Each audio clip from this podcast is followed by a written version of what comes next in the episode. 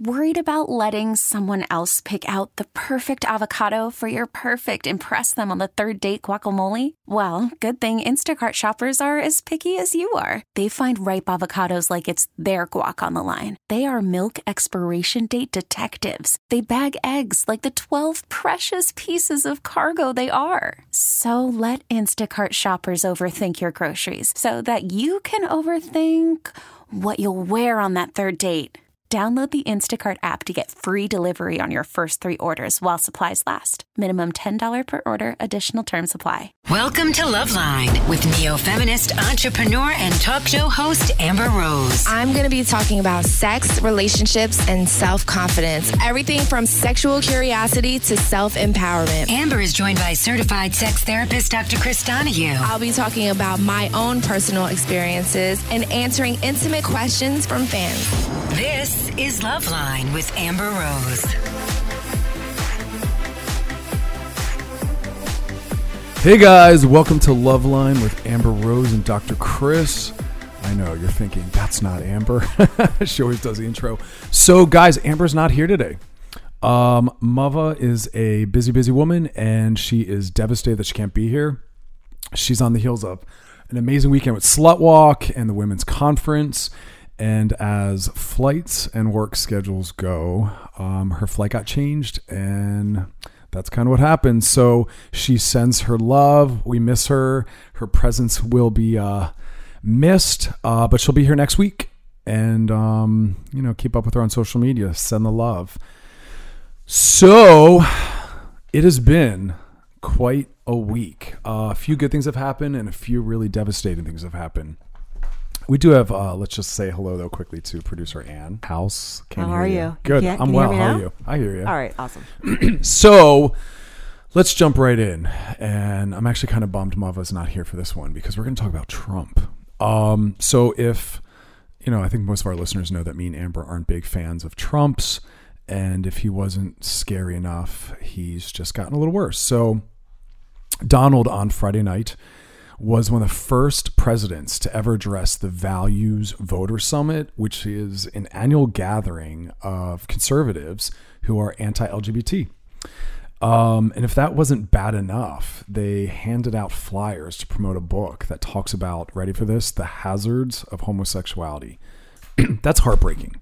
Um, you know, we're in a time politically and socially where any form of oppression is just not okay. And, um, you know, to have a group that has support from the president who engages in anti LGBT work, which I got to tell you, as a therapist, anti LGBT work is definitely falling under sexual, emotional, and psychological abuse. Um, sexual minorities have it rough enough. And I think to have the president supporting and standing behind a group, there's a beautiful quote that kind of states his position. Um, let me see where it is here. He says, oh man, where's the quote? Can't find it, but basically he says that we got some good people here in the room, which is definitely an act of support. So, way to go, Trump, pushing that forward. And we talked about this once before where, you know, the psychological research has been done that f- children who are raised in families that are same sexed actually have better psychological outcomes more compassion, more self self esteem, more comfort with diversity. So, um, anyway, on a better note, the CDC, the Center for Disease Control, um, has put out a statement talking about their support around a campaign that I brought up a little bit in the past. So, right now, we have a beautiful medication available called PrEP. If you take this medication daily, it prevents the infection of HIV from a partner. In addition to that, research was coming out saying that if someone who's HIV positive is undetectable, which means they're taking their medication as prescribed and their viral load is not detectable, that they cannot transmit the virus to a partner. And the CDC is coming has come forward and is in agreement with that. Um, through their research and their studies, they support the idea that a person with an undetectable undetectable HIV viral load cannot transmit the virus. and that's really phenomenal. Um, not just in terms of sexuality and relationality and sexual health, but it's also important in terms of stigma because for those of you who are out there on the dating apps and the sex apps um, and just out there in the single world, you're you know we're bumping into a lot of anti-HIV sentiments, and um, you know this is really a big push. So let me just kind of say that line again. Undetectable HIV can't transmit the virus. We also have the medication PrEP. If you're not familiar with it, Google it, do the research. Anyone who's sexual should be aware of this. It's a medication taken daily that prevents HIV infections. Um, so get educated, you know, sexual education raises your sexual confidence and we all need to be aware of what's going on. So that that's good news, especially on the heels of the whole Trump thing. So let's move on to a punchier topic and anyone that's on my social media has seen that I've been out there kind of talking about this and really putting it out there. The Harvey Weinstein situation. And again, I wish Muva was here to weigh in on this. but um, Harvey Weinstein, he's a television exec. And if you're not aware, I think at this point about 13 different identified people have come forward, females saying that he has sexually assaulted them, uh, bullied them, sexually harassed, and there's also been some accusations of rape. So I was on the media, uh, out the media talking about this. Um, you know, we live in a time where there's still a lot of support around things that feed into rape culture, sexism, misogyny, and you know, this case coming forward is really a beautiful wake up call that people in positions of power will be held accountable. And Harvey Weinstein was using his power as a really well known, very connected media, television, film mogul to bully his victims um, and to take advantage of them. And with everyone coming forward, and I'm seeing a lot of support of those coming forward, I hope it brings more people forward. And also, again, as a lesson that we can't misuse our power. And, you know, the television and film industry is one that has, it's a, it's a small camp of people kind of running it. And I understand the threat that exists for those that are trying to build a career and don't want to upset people. But, um, those kinds of power moves are not okay. Um, uh, but more people will come forward, um, and I hope that that just brings people that have had similar situations, maybe outside the industry, giving them the comfort to come forward as well. And I heard we got some calls. Uh, we're gonna go to our first call. We got Martin on the line. Martin, what's going on, man? Hey, how are you, Dr. Chris? Good. What's happening? Uh, just a little concerned. Yeah. Just have, have some concerns and stuff that I wanted to see if maybe you can help me out. All right, and we got we have mother here in spirit. Mother, mother's here in spirit. I'm sure she is. Yeah, she's definitely there in spirit. So what's happening? Um, all right, so I've been I've been with uh, I want to call him the love of my life um, for about three years on and off. Okay. Um, and we have we on and off. So I mean, obviously, when we're we just recently started, uh, we rekindled ourselves, and um, I, obviously, when we were we worked together, I have needs, you know. So I was um, I was hooking up, I was doing doing the thing, and um, so now we're back together, and we started, you know, we were starting doing our thing, and there it's it's I, I love what we do. There's a lot of passion, there's a lot of kissing, there's a lot of love, you know, but I just can't seem to get hard Right. with him. Right. Uh, and previously, like I, you know, I, like I told you when we were were off, I, I hook up, and I mean, I'm good. There's Yeah. no problem at all. I just uh, don't know what it is, and it's not the first time. It's happened before, where I just have a problem getting getting hard, and it's uh, I don't know I don't know what it is. But Yeah. I mean, there's there's chemistry, there's love, there's passion, kissing, and there's other stuff. But when it comes to like you know the actual thing, it's like I can't get anything to happen. So it's let me just clarify. So it's you have difficulty getting an erection when you are trying to be sexual with him in all diverse various kinds of ways, just with penetration. Mm, no, because okay, when we're we're kissing, Mm-hmm. when we're kissing, I I get hard. Right. But then he, he goes down on me, uh, and and and then it's nothing happens. Okay. And you know, obviously, I want you know he goes down, and then I want to you know penetrate penetrate and everything, and it just doesn't happen. But while there's everything else, the kissing and the biting and the pulling, it's you know I'm I'm I'm I'm erect. Got it. All right. So nothing wrong then biologically because you are able to get erections. So uh, there's a thousand things to talk about. Number one, inherently, anytime we engage in the same process, uh, over and over, it's inherently going to reduce the level of arousal associated with it. And that is an unfortunate thing psychologically for anything in the world. You know, there's a reason why we don't watch the same movie over and over and over, uh, you know, the only movie, or listen to the same song or eat the same meal. You know, newness and novelty, and I, I've said this before, are the most interesting and arousing things for us as human beings.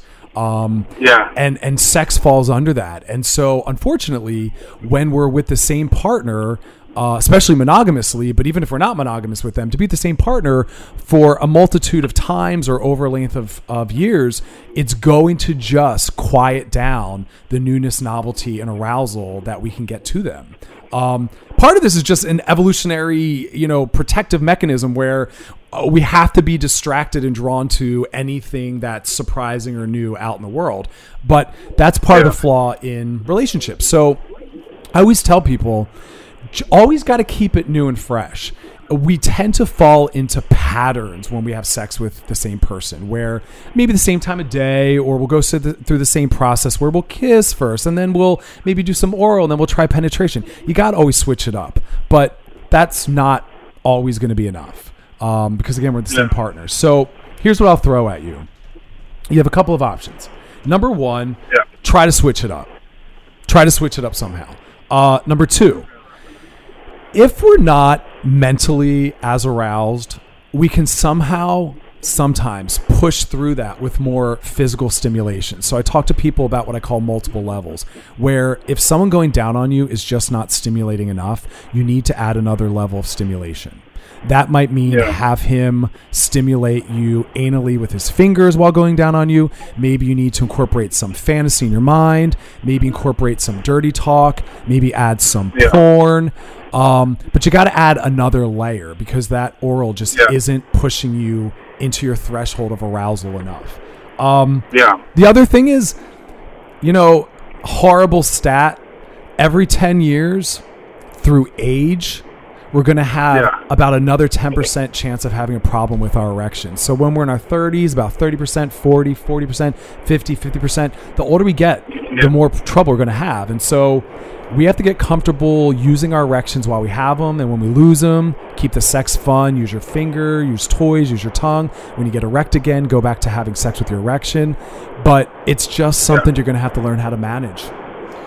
Dr. Chris, Gotcha. Yes, producer Anne. question. Mm-hmm. Isn't it also when you get something in your head, you freak out about it because you don't Yeah. want it to happen again? So the entire time it's in your head, like, oh God, I hope I get an erection. I hope I Oh, get an yeah. erection. And the more you think Yeah, about it, yeah, that's it, how I feel. yeah. That's Yeah, how I, it like, is- I feel so subcon- self-conscious about it every time we go we're going into it now. You know, because it's happened before. Yeah, and that and that's going to. I mean, that's the thing is like arousal mm-hmm. and our sexual functioning is so fragile and so sensitive that if you're stressed or you know a f- the phone's ringing in the background or you hear your neighbor maybe walk upstairs in their apartment that can distract and throw you off. And absolutely the anxiety of i have to perform this time. I didn't perform last time. What will my partner Yeah. think what will my partner say? That's that's absolutely going to impact us. And that's why in those moments you have to find ways to push more arousal towards you. You have to focus on things that turn you on in your mind. You have to amp up the level of physical stimulation to kind of push through. Gotcha. Or maybe even try something that you've never tried before, like doing it at the beach or doing it somewhere. Like, I want to hear Anne's suggestions. Uh, Where Anne? Tell us the I- I- you know. filthiest no, but you just think somewhere that's totally different and Yep. new, and you're you're you know trying to do it while the security guard's down the hall and you you need Ooh, to know man. that you know you're focused more on being caught Right. than your erection and then Yeah. maybe Yeah. Yeah, because I know I know in my sex life I try to not always have sex in the bedroom. Sometimes it's on the couch. We don't always start by making out first. Sometimes I go actually right to oral. And then we make out. Yeah. And then we go back to oral. And then there's some penetration. Sometimes there's no penetration at all. Sometimes one of us just gets off. And it's about Yeah. just that one person. You just have to really switch it up. But again, if our thinking is turning us off, we have to push up the physical stimulation. If the physical stimulation's not enough to get us off, we have to amp up the psychological um, stimulation. You got to kind of mess with those two levels. But again, inherently, eating the same meal over and over is not is going to taste less each time. You know, taste not as good each time, and Yeah. sex the same partner is going to be a problem. So switch it up, try new things, add some other layers of stimulation, and you know, find other ways to be penetrative. There you go, man. Good luck. All right. Sure. Thank you so much, Dr. Chris. All right. Bye. Appreciate it. Have a good one. And that's one of those bummers. You know, there's just some psychological and biological um, rules and laws that um, monogamy can't break through. And uh, that is why, kids, we have to keep it new and novel. We tend to fall in the same patterns where we do step one, and then step two, and then step three, and then step four. And we think sex always has to be about penetration. And, you know, some of the best sex of our lives is sex that isn't penetrative um, or is done in a new and surprising way. And so the sooner you guys can start that, the better it's going to be so that when you have those moments where it's not going the way you want, you're not going to panic. You know, you're going to be more comfortable with being more creative because you started your relationship that way. Um, and also just make sure that you don't don't personalize it. You know, your partner not always being aroused or you not being able to be aroused is not necessarily a sign that you're not attracted to or interested or in love with your partner. Um, that love and attraction can exist and also still have those problems. So hang in there. But um, all right, so we got someone else on the line. Uh, Morgan, we got Morgan on the line. Mor- Hi. Morgan, what's going on? It's Dr. Chris. Hi, Dr. Chris. Oh my gosh, I'm really nervous. This is so awesome. Don't be nervous. what's happening? okay, so um, about a month ago, I got diagnosed with chronic Lyme disease, and um, my doctor and like other Lyme literate doctors believe that it could possibly be a sexually transmitted disease. Wait, stop Um, there. just because I like, the love bacteria resembles like syphilis, kind of, I and love also the a lot Lyme- of couples come into their office and um, and and uh, happen at the same time. Right. And so I guess like my question is like, at what point is it appropriate for me to bring it up to someone that I'm seeing or like that I'm talking to that this is a thing that could possibly be a thing? Okay, first off, I love that you use the word Lyme literate. Um, yeah.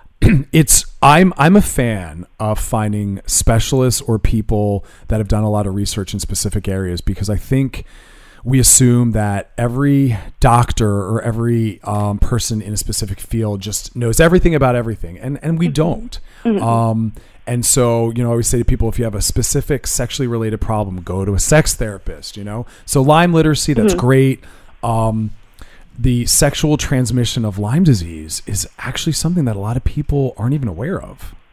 Yeah, they don't know about it. It's so crazy. I didn't know about it. Yeah, I mean it's it's it's newer research that's really examining that. So for those that are listening that are thinking, I thought Lyme disease was, you know, something that occurred through an infection with a tick. That's that's how it happens to the majority of people. Um, but there are some studies that are showing that it's possible that it's sexually transmitted, uh, easily more so from a male to a female than a female to a male, or is what the studies are showing. But it they're saying it's possible. So Morgan, to go directly to your question. Question is, when, how do I share this? So it kind of becomes Yeah. similar to the question of that I get it when someone says, you know, I have a, a, you know STD and I'm in a new relationship. It's also similar to the question I get around people that are in addiction recovery. This actually comes up a lot with them where they say to me, you know, I'm dating someone and I'm in recovery and I don't know how soon or when to tell them that I'm an addict and and all of that. So number 1, there's there should be no shame in someone having an STD.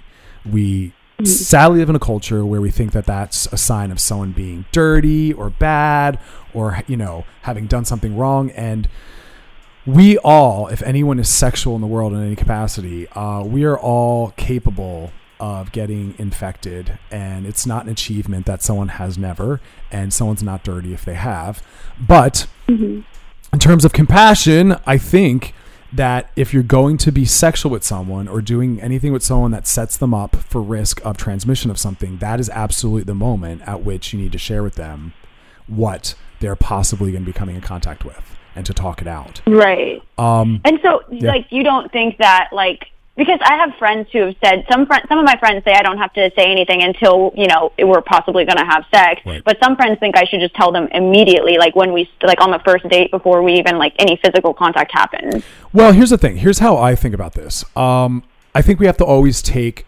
context into account, which means if we lived in a perfect world where everyone was highly educated and stigma didn't exist, sure, on the first date, you could say to someone, just so you know, I have an abuse history. You know, I have five years sober from mm-hmm. heroin. I do have an old police report because during my drug use, I might have robbed some banks. I also am mm-hmm. positive for an STD. And the person would say, I understand all that. You know, that's not a problem. We don't live in that world. There's so much stigma. Yeah. So I don't think upon meeting someone that we don't know, I don't think we disclose things to them that might be possibly triggering or very personal um, until they've earned that trust. I believe that people have to earn their way into deeper parts of our life, our history, and who we are. They earn it. And that we don't just Okay. disclose things right off the bat on a first date to anxiously get approval from them. I don't think we do that. Okay. And so I think you Okay. wait until you've realized this is someone who's meaningful to me. This is someone who's important mm-hmm. to me. And this is someone who I can trust and has earned the right to understand information that isn't bad or wrong, that I shouldn't have shame mm-hmm. around, but that I know we live in a shame based culture and they might struggle with that. And I want them to know who I am and be able to hear that.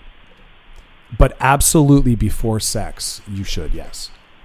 Okay, yeah, for sure. I mean, I knew I knew that part, but I was just yeah, I was confused about when I should uh when it's like appropriate. But Yeah, I really because- appreciate that. Like, I appreciate you saying that. Like, um, I, I appreciate just the podcast in general, how you guys try to destigmatize you know STDs because I, even even before this, I actually had a good friend growing up who had HIV, and so I I learned a lot about HIV through her, and I I've always you know.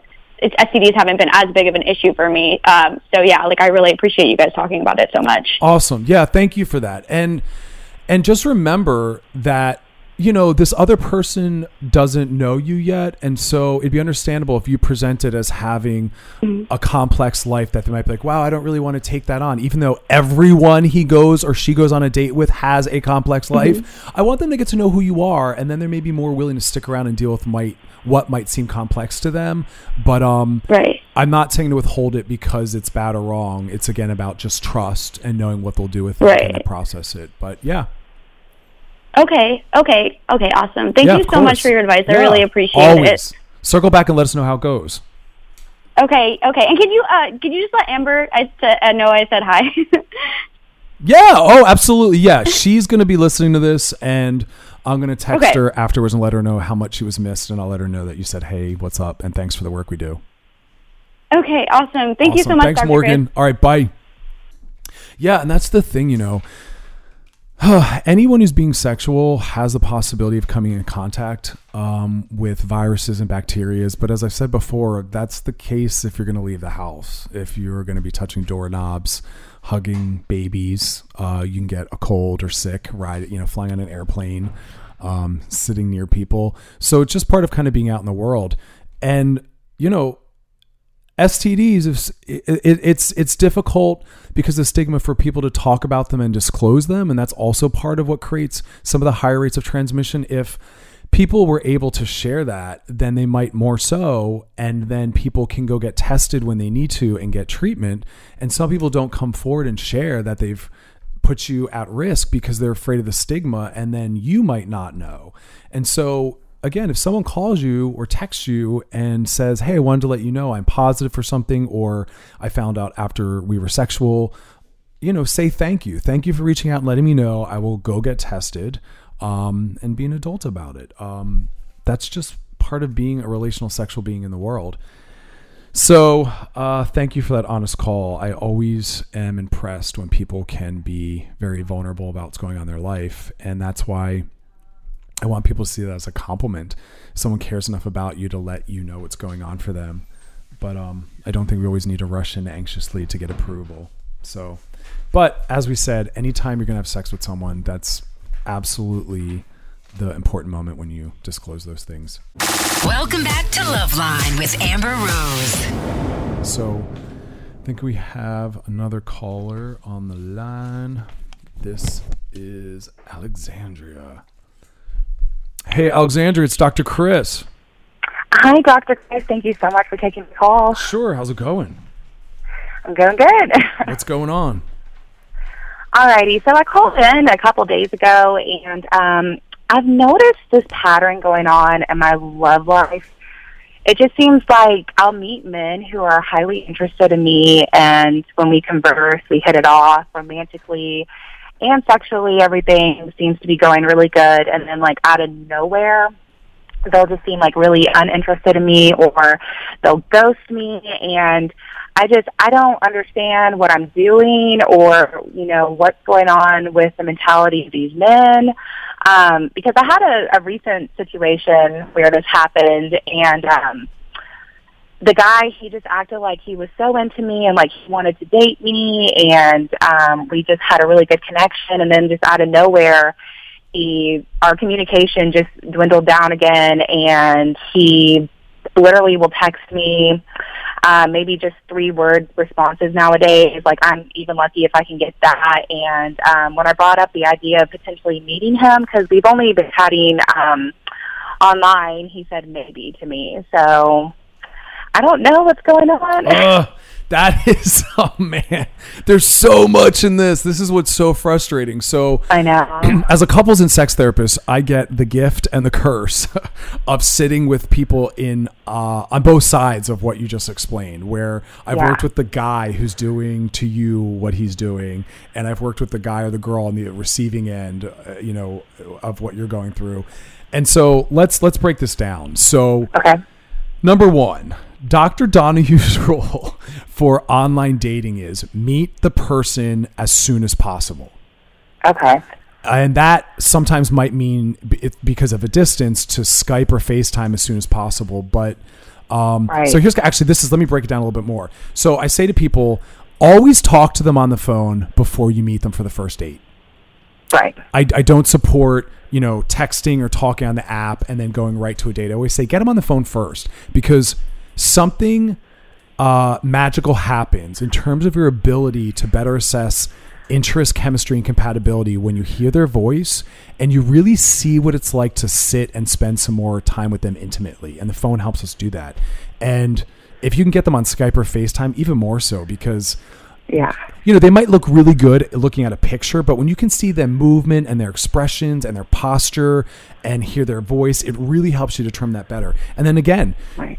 Don't get into these like, you know, one week, two week, five month relationships without having met them if you can. It's really important sooner than later. And that's a sign of interest. If you're like, hey, we've had a great day uh, talking today and yesterday was great. Like, let's meet for coffee tomorrow. That's that's a beautiful sign of interest. And if they're also interested, they'll go. They'll be glad you wanted to do that if they really want relationship and connection. So if they're Totally. dragging their feet, that's an important sign that they're either not that interested, they're unsure, or they're not that available. And you want to know that. Um, yeah. Because, you know, me and Amber talk about this all the time. We like a lot of intimacy and closeness. And so if you're not the kind of person that wants to talk a lot and wants to sit with me, wants to get me know get to know me um, really deeply and in a shorter period of time, we're we're not actually compatible. And that's okay to acknowledge that. Like, you know, Yeah. and it sounds like you want something more. So that's number one. Um, number two is where I'm going to break your heart a little bit. Ready? Oh gosh, no. You know, finding someone who you're compatible with enough and the chemistry is good enough where there's going to be maybe a long term ongoing relationship, it takes a little bit of assessment.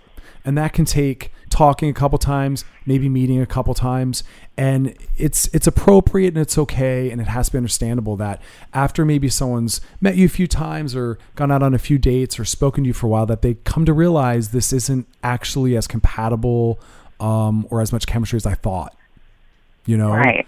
and that might be what's happening and and I want you to allow that because I want you to give yourself some kind of random number where I tell my patients 15 it's going to take 15 so-so eh going nowhere dates before you meet someone where you're really going to click because we can't expect to have a lot of people out in the world that we're going to be that compatible with and so every time you have a bad date or doesn't go well say thank you and just check it off the list 'cause you have 12 more to go Okay.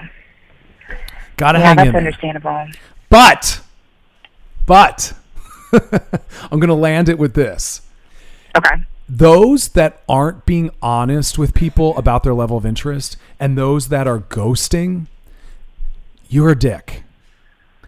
You know, and here's the the really weird part about it was whenever he was ghosting me for like a month, he was still watching my Snapchat stories and visiting my online dating profile every Yeah. single day. He was, Yeah. and like, why did they do that? Why didn't they do I'll tell you why.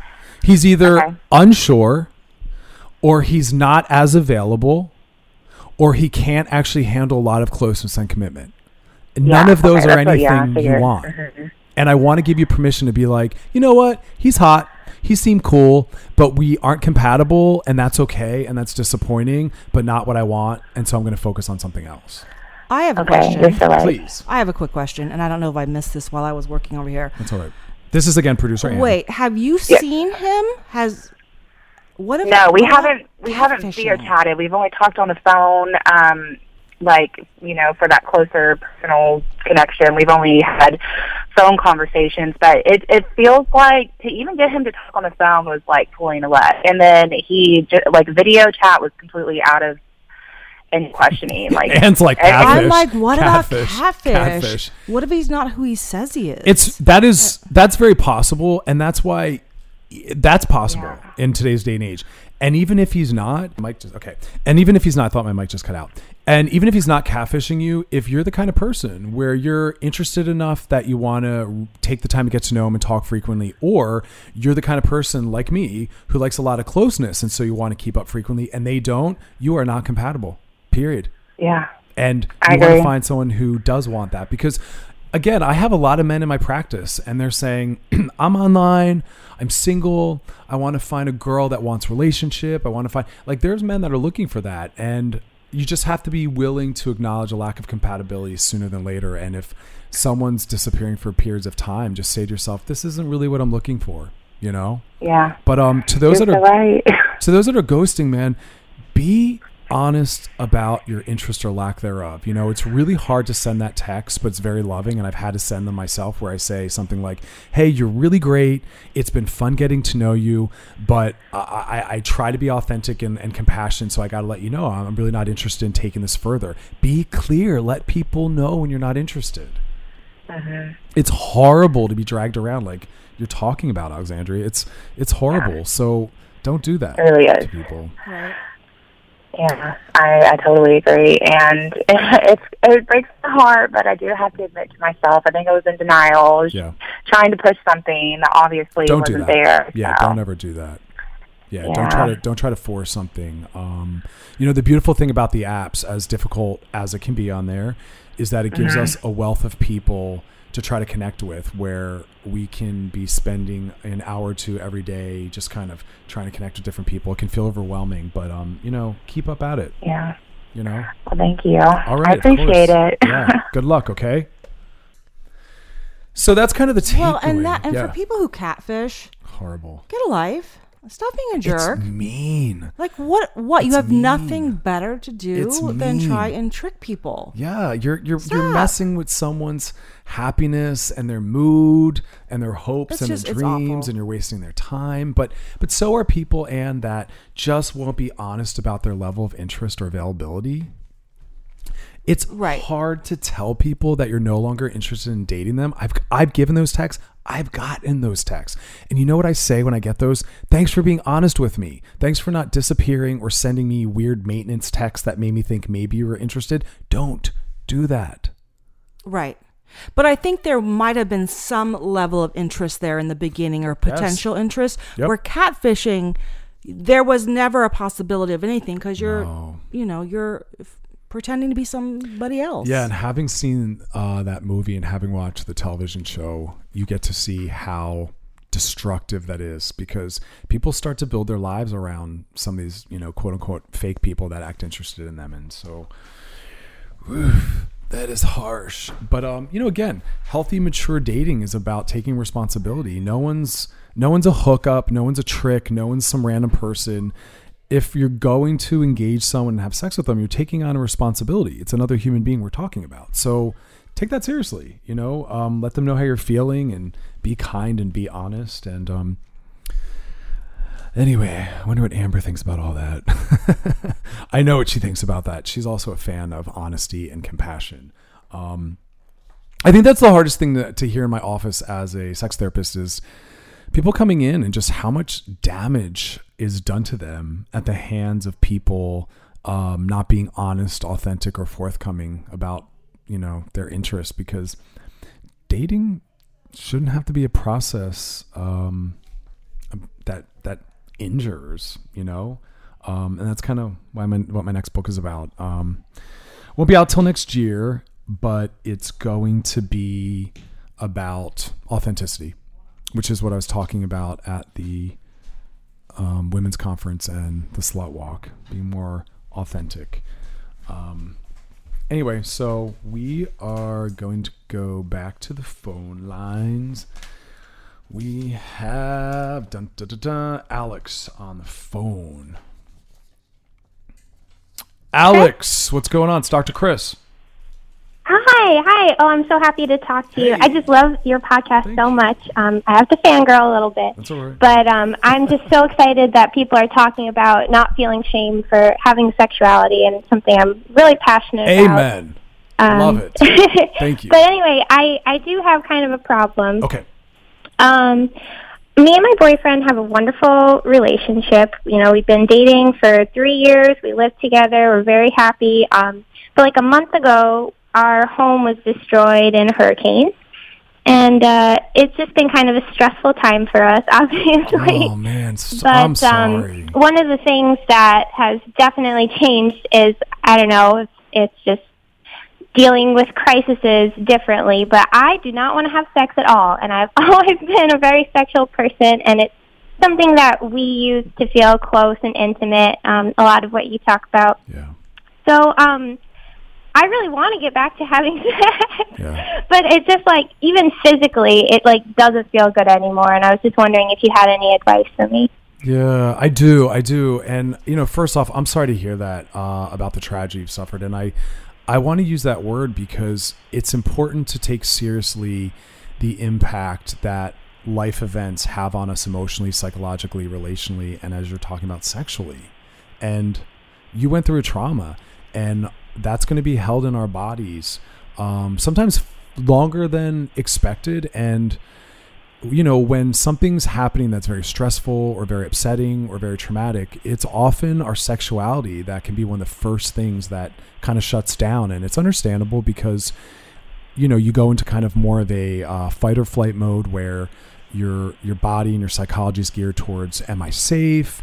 Um, are all my basic needs getting met? What kind of self care do I need to have? So, you know, legitimize that and I understand the loss of sexuality because, as you kind of talked about really beautifully, it's a great resource and way to stay close to our partner. I guess the first thing I want to say is don't panic. Okay. Your your sexuality is still there. You're still a sexual being. It will come back. Um, try to not, as difficult as it is, apply more stress and pressure by thinking you should be further along or more sexual than you are. You know the like yeah. try to just take a little space and have some confidence that where you are is okay and that you will go forward into a new sexuality. Um, the second thing I'd say is try to kind of translate a little bit or reframe what you're calling sexuality right now. Um, a lot of times we think, you know, sex is penetration and a lot of hot and heavy, you know, touching or a lot of oral.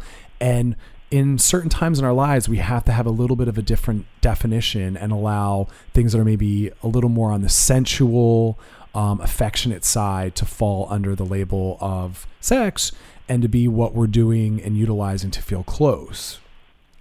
Yeah. Yeah, that's what I'm just like a little bit like worried about is because I don't want him to feel like I'm pushing him away because I feel like it's one of his needs Yeah.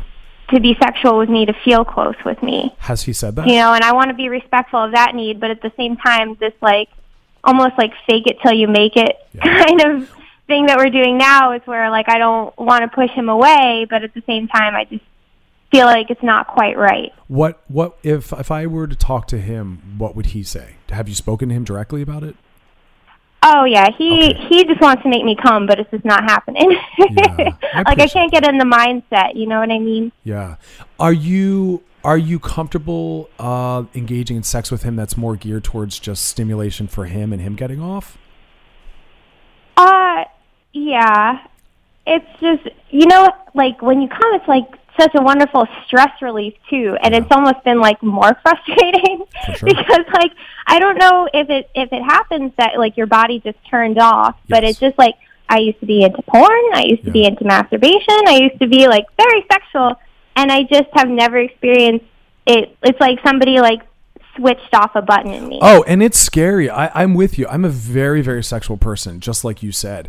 And just to relate and to try to normalize, again, I'm a very sexual person. Clearly, anyone who listens to the podcast knows that. But I've, you know, the first moment in my life where I had also a very serious life event occur and my sexuality got shut down, I panicked also. Right, knowing all that I know, having worked in the field for almost two decades, I myself panicked and I thought, "Oh my, oh my God, who am I right now?" And I had to remind myself, part of being sexual is all is also at times not being sexual.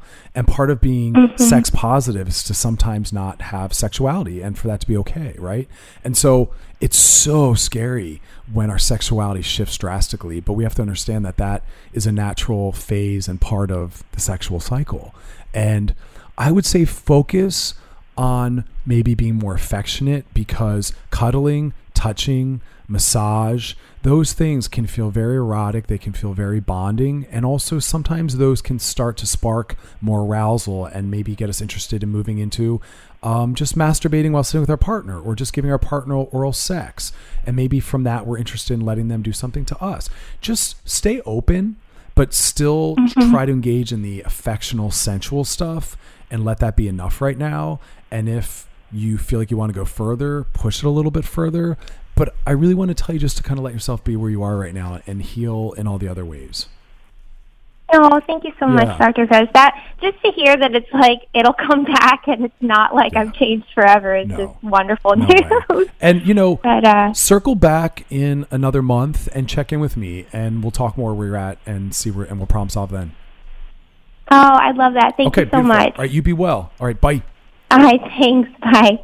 I mean, that's really so beautiful that that call came in because, you know, I want to kind of reaffirm it that part of being really sexual is, again, at times allowing moments of chosen um, celibacy or a shift towards things that are less sexual and erotic and maybe more sexual and affectionate based. And, you know, being sex positive is about supporting sex and also people's uh, phases of less sex or no sex or, or, or you know changes in what's arousing to us. And it's scary.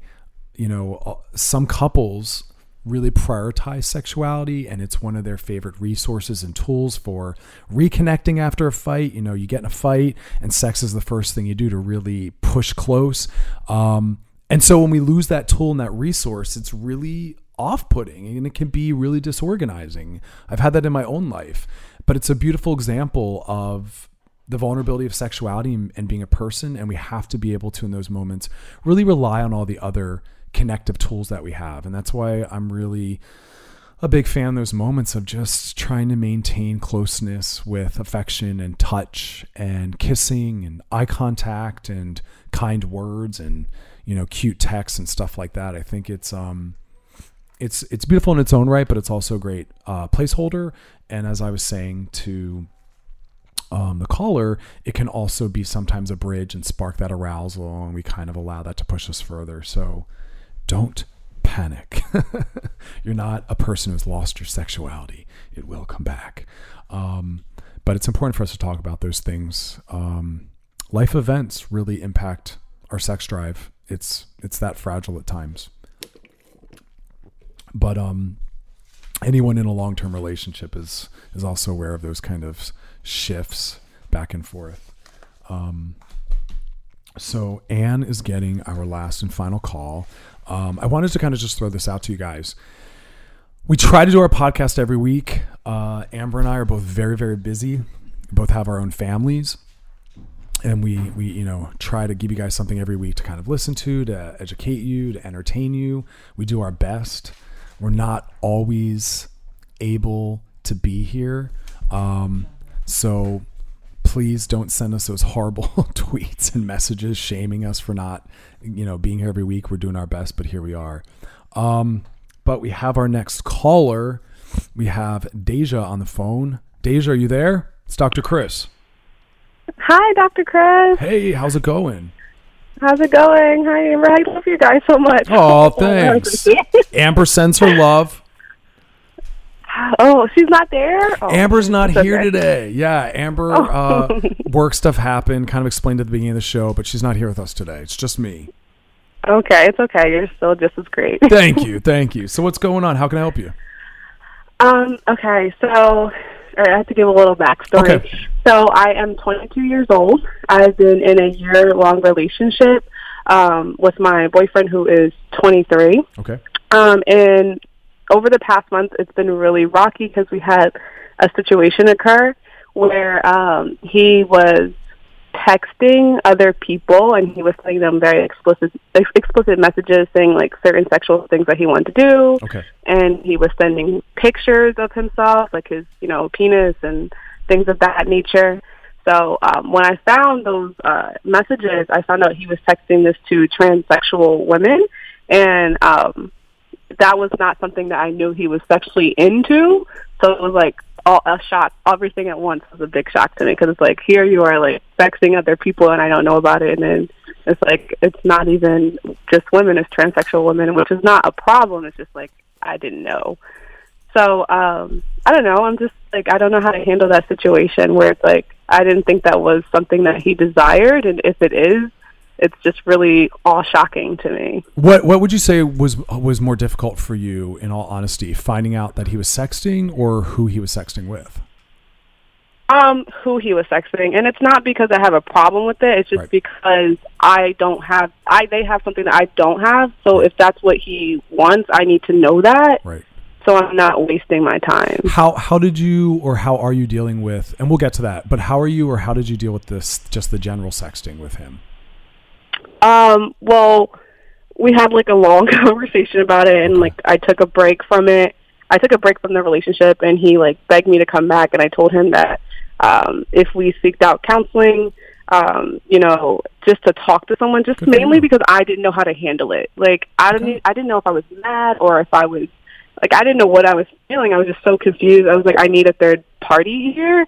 So we did go to one counseling session, and I didn't think it was a good one because my counselor just kept telling him, telling me to leave him, which I don't think is Oh, the solution because I, I do love him. Yeah, Yikes. like at Horrible. In the session, she blatantly said, you know, you should you need to pack your bags and leave him, and I was like, oh, that's not helpful. yeah, that's crap therapy. Okay, I, I I was so on board with the story. I was like, that is great. I mean, because number one, congrats to you. It sounds like if that's how it went down, you you handled discovering your partner was not honoring whatever commitment he made around you know monogamy with you, and you're like, let's go to couples therapy. And I was like, that is beautiful, especially at your age, how mature and sophisticated. So I'm sorry to hear that you were let down by the counselor because that that's crappy advice. You know, if you're going in there saying, I want to work on this relationship, um, and I think you should work on this relationship. I don't think cheating or sexting and all those things are reasons to leave someone. I think it's a call to do what you did, which is let's have a talk. Like, what's going on? What's what's that about? What's missing here? Um, that Mhm. felt not honest. I, I I I I have to be able to trust you. Can I trust you? Like,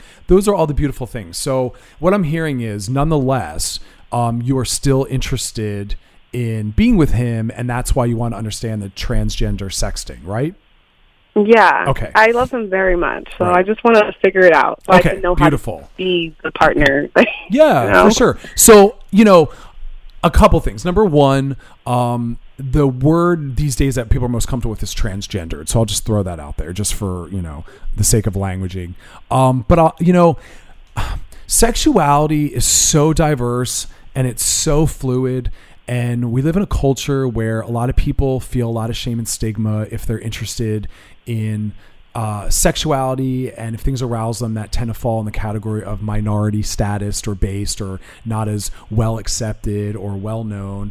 And so, yeah, it's very possible that your partner has a very diverse sexuality in terms of what arouses him with the gender of his partner. Um, I'm someone who's been in relationship and sexual with every possible gender. And I would and I and yet I'm still able to be in a very committed monogamous relationship with just one person because you know just like we're all attracted to maybe different races or body heights or penis sizes or body shapes that doesn't mean we have to have all of them at the same time. It doesn't mean we're not able to commit to the one person we're with right? So mm-hmm. I don't want you to see it as competition just like you know, if you found out he likes women that are taller than you as well or shorter than you, that you have to compete now with taller women and shorter women. It's it's just part of the wealth and diversity of things that he's attracted to. It doesn't necessarily mean he wants to be with men because someone transgendered is is is someone who's identifying as I don't I don't know if this is a male to female or female to male, so I don't know how they identify. Um, we also don't necessarily even know what their anatomy is, right? Mm-hmm. So I don't want you to feel like there's any reason to believe he's not sexually attracted to you. Okay. Um, but it doesn't sound like you're confident in that. Well, I mean, I, I, it's not that I don't think he's sexually attracted to me because um, this happened like almost three weeks, almost a month ago. Okay. So we've just kind of like been dealing with it, and we have had sex since. So I know he's sexually attracted to me. We still have great sex. It's just I want him to be completely and utterly honest with me. If he doesn't know, maybe he doesn't know. Maybe he's like, Doesn't I know what? discovered this. Like maybe he not necessarily doesn't know, but maybe he's confused about his feelings. Um, What- what- you know what way, though? about what he's attracted to and what his desires are. But it sounds like it's hard for you to imagine that he could like both. No, it's it's not. I just Okay. want him to be honest so I can know. Like, So 'cause he's- he's telling me it's not something that he's like, no, like I'm not into that. I'm not into that. But I'm like, I see the conversations, and you were into it when you were having the conversation. So Let me give you a different angle. Um, I, I want you to trust that what you're experiencing is real sexually with him. So when he's having sex with you and you're like, he's aroused, I'm aroused, this feels good, he's into me, trust that. Have confidence in that. Like you need to. That's real. And I would say, look at it like this. You know, again, when people are aroused by things that fall under the category of not standard or traditional, um, there's a Mhm. lot of shame around that. And so I believe he is aroused by transgendered individuals, and it's really hard for him to be forthcoming about that. Understand that, and instead of trying to get him to acknowledge that to you, go more of the route of how can I make him feel more comfortable about it so that he feels safe about it and he knows it's acceptable. And maybe at some point he'll be willing to discuss it with me, but he doesn't have to. Okay, yeah, that makes sense. because I've been with people that I knew were into me, but I was thinking, you know what? If I ever told them the full history of my sexuality, I think it'd be hard for them to understand. And so I didn't bring it all forward because it wasn't really relevant because I was into them, they were into me, we were doing something that made sense. And if down the road they heard or stumbled upon something, if I was confident, we would talk it out. But not not everyone's comfortable yet. We still live in a culture where a lot of people feel bad dating people that are, you know, non-gender, transgendered, agendered, Mhm. you know, queer. And so it's understandable that he might not be comfortable owning that right now, but I don't think you should force him to. Okay. If you know he's attracted to you and you know he likes you and you're comfortable that you can trust him and that he's not going to be sexting people, then all's well. Okay. You know, I don't want us to think we have to know every dimension and piece of what turns people on. And that's why I say to people, you know, if your partner's willing to let you know what he's masturbating to or fantasizes about, that's a gift. That's beautiful. Say thank you. But if they're not, honor that as well because they might not themselves have really accepted some of the things that is arousing to them. And, and our culture makes that understandable. Okay. Yeah, that makes sense. Thank And- you. I Yeah, and- see it from that perspective. Thank you. Yeah, and just do do a little reading and research and find some really sex positive stuff that can help you and support you in really understanding how common it actually is that people have a diverse sexuality and how common it is for people to like multiple genders at one time. Um, my book, Sex Outside the Lines, you know, I wrote that to really help people like you really feel Mhm. comfortable with all these different things. So maybe purchase that. But, you know, sit with it longer, love him, trust him if you think you can, and, and kind of go with that. Okay. All right. Thank you Good so luck. much, Dr. All right. Deja. Thank, you. Have a good day. All right. All right, guys. Well, that takes us to the end of the show. Um, and as I said, Good job. I, Dr. I, Chris, that was Woo! awesome. I'm trying to fill, you know, two seats, mine and Amber's. Right? And, No, you Amber were sets the bar awesome. Gems were flying. Thank you. And it Gems was um people were psyched to talk to you and it was it was awesome. Thanks. Good job. Well, thanks for being here. And we're gonna have Amber next week. Of course. Yeah, more to come. Um, and I and again, I'm trying to. Me and Amber are working on possibly doing a, a new Mhm. project together soon. So Mhm. maybe we'll be talking about that. Right. And And um, good stuff. All right, Definitely good guys. things happening. All right. Oh, so do we have the number, the call in number? So, anyway, like I said, uh, Amber will be back next week. We have um, uh, a list of guests that we're going to be having come on soon. It's just been really difficult with the scheduling. But if you want to be part of our show, call in and leave your questions at 213 375 5258. Again, if you want to be part of the show, call in, leave your question. We don't tape live. Our producer, Ann, will call you, schedule the call. The number again is 213 375 5258. And um, we'll see you guys soon. Be well. Bye.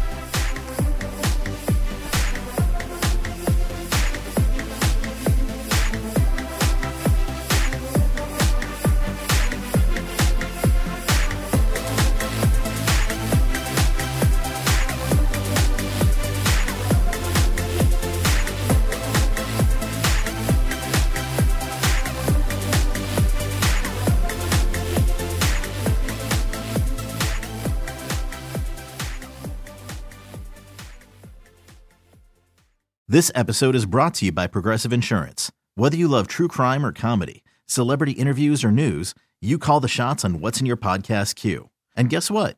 Now you can call them on your auto insurance too with the Name Your Price tool from Progressive. It works just the way it sounds. You tell Progressive how much you want to pay for car insurance, and they'll show you coverage options that fit your budget. Get your quote today at progressive.com to join the over 28 million drivers who trust Progressive. Progressive Casualty Insurance Company and Affiliates. Price and coverage match limited by state law.